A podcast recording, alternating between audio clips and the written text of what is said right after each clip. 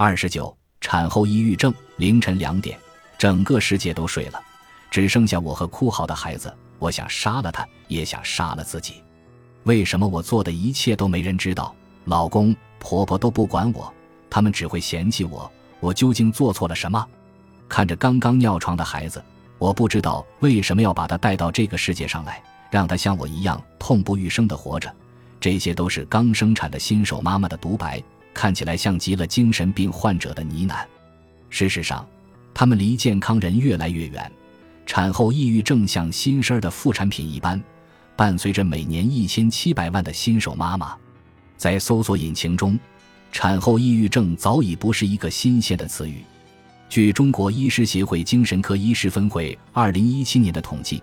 我国有百分之五十至百分之七十的女性在生产后都会出现抑郁倾向，最终发展成产后抑郁症的概率为百分之十至百分之十五。这意味着每十个产妇里就有一个会患上产后抑郁症，而他们的自杀死亡率为百分之十五至百分之二十五。演员秦海璐曾在节目中坦言，她在生下孩子之后，总是莫名其妙的想哭，几乎天天以泪洗面。以致眼球受损，医生告诉她，如果不去做双眼皮手术，让眼睫毛翻上去，以免摩擦眼球，他就会有失明的危险。新妈妈的产后抑郁症会发生在婴儿出生前不久或出生后十二个月内的任何时间，不管是明星还是普通人，这是每一个育龄女性必须面对的，也是每个家庭都应该重视的问题。很多新手妈妈都遇到过这样的情况：生产之前。被家人百般呵护、悉心照料，但一旦生下了孩子，这些关爱就全部被转移到婴儿身上。抑郁研究所有一位被产后抑郁症困扰了一年多的病友，他这样说：“我老公和我爸妈天天只知道围着孩子转，亲戚朋友来也是先看孩子，很少有人顾及我的感受。那时我真的很讨厌这个孩子，完全不想给他喂奶，可转身又觉得自己的想法太恶毒。”不配当一个妈妈，这样的想法很矛盾，也很现实。生产后八个月了，她还是动不动就掉眼泪，情绪失控。这种抑郁状态在婆婆长达半年的管制之下彻底爆发了。她让我喝猪蹄汤、鲢鱼汤，恨不得把所有听说能催乳的东西都塞进我的胃里。我感觉自己好像一头奶牛，除了产奶一无是处。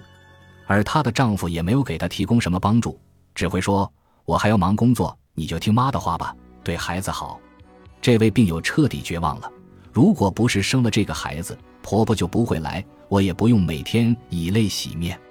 有的爸爸平常不见得看护孩子，可一到关键时刻就会挺身而出，和孩子站在一边对抗妈妈。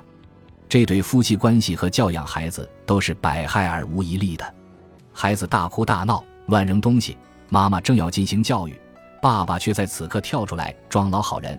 孩子还小，你多哄着点，别训他。如果因为孩子的调皮造成了什么不良后果，爸爸就只会指责妈妈：“你看你把孩子惯成什么样了？”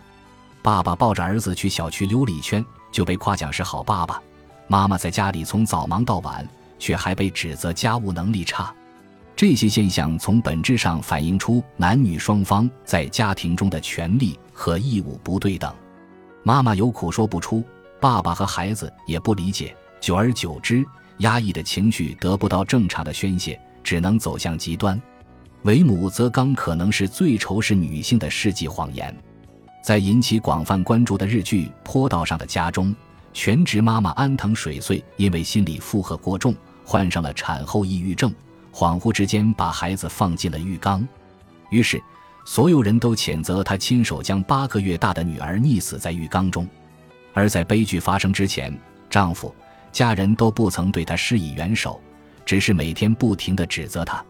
缺少休息的安藤水穗一直在哄哭闹不止的孩子，丈夫却慵懒地躺在沙发上抱怨说：“要是我妈的话，肯定能马上让孩子停止哭闹。”婆婆在法庭上说的一段话，扼杀了水穗的所有期盼。那样的日子很快就会熬过去，之后她就轻松了。说什么神经衰弱都是骗人的，没有人关心他日夜不停地带孩子是否疲惫。没有人在意他缺乏育儿经验是否会焦虑。难道母亲天生就注定坚强吗？母亲就没有脆弱和疲惫的权利吗？母亲的身份让女性肩负起抚养孩子的责任，但她们不是超人，会生病受伤，会感到疲倦绝望，也需要家人的关心与帮助。坡道不仅是指回家路上的那条上行坡道，也是水碎心里无法逾越的坡道。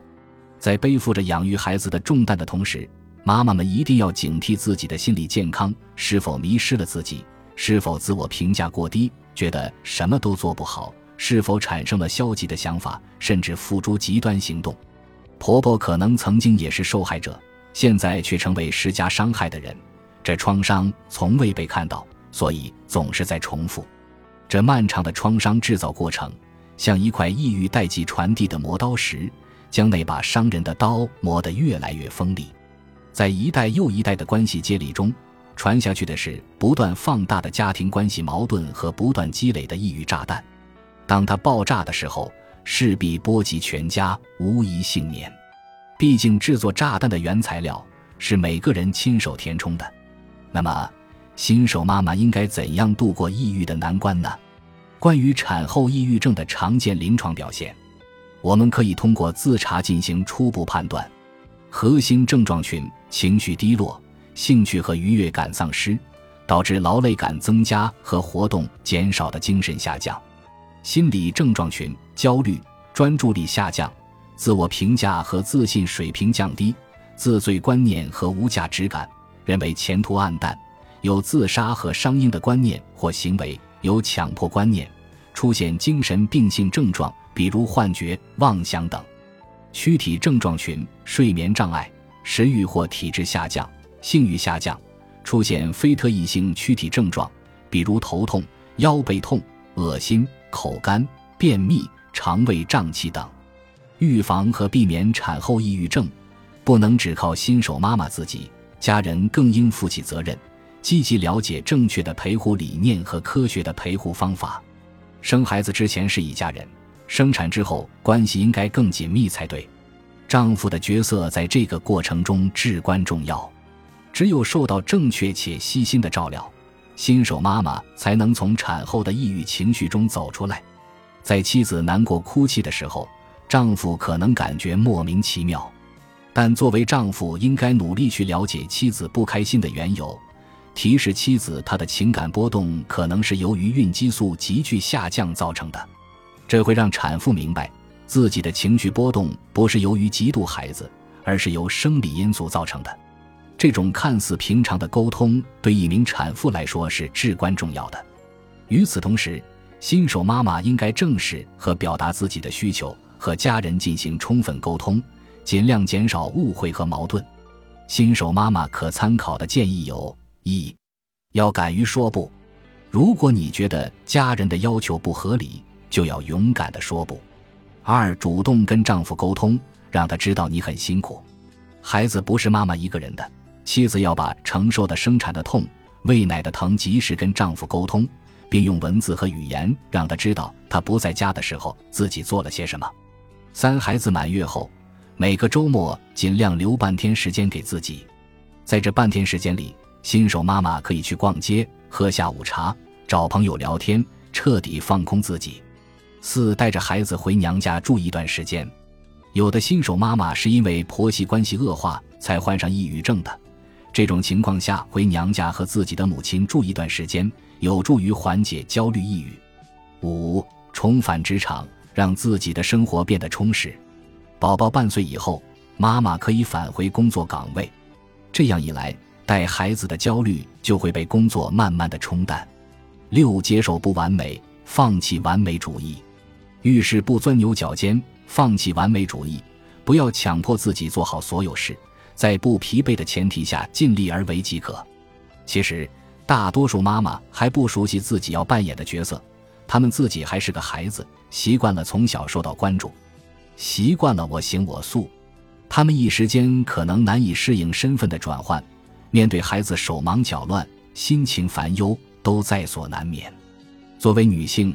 她们可能有几十年的经验，但作为妈妈，她们几乎没有任何经验，做的不尽如人意是可以理解的。当她因为小事发脾气的时候，作为家人，应该想一想她十月怀胎承受了多少辛苦，孩子生下来后又不分昼夜的照顾，但她从未放弃努力和成长。每一位新手妈妈都是在用自己的美丽和快乐当养料，笨拙却细心地养育着孩子。所以，请多给新手妈妈一些理解和陪伴，他们真的很辛苦。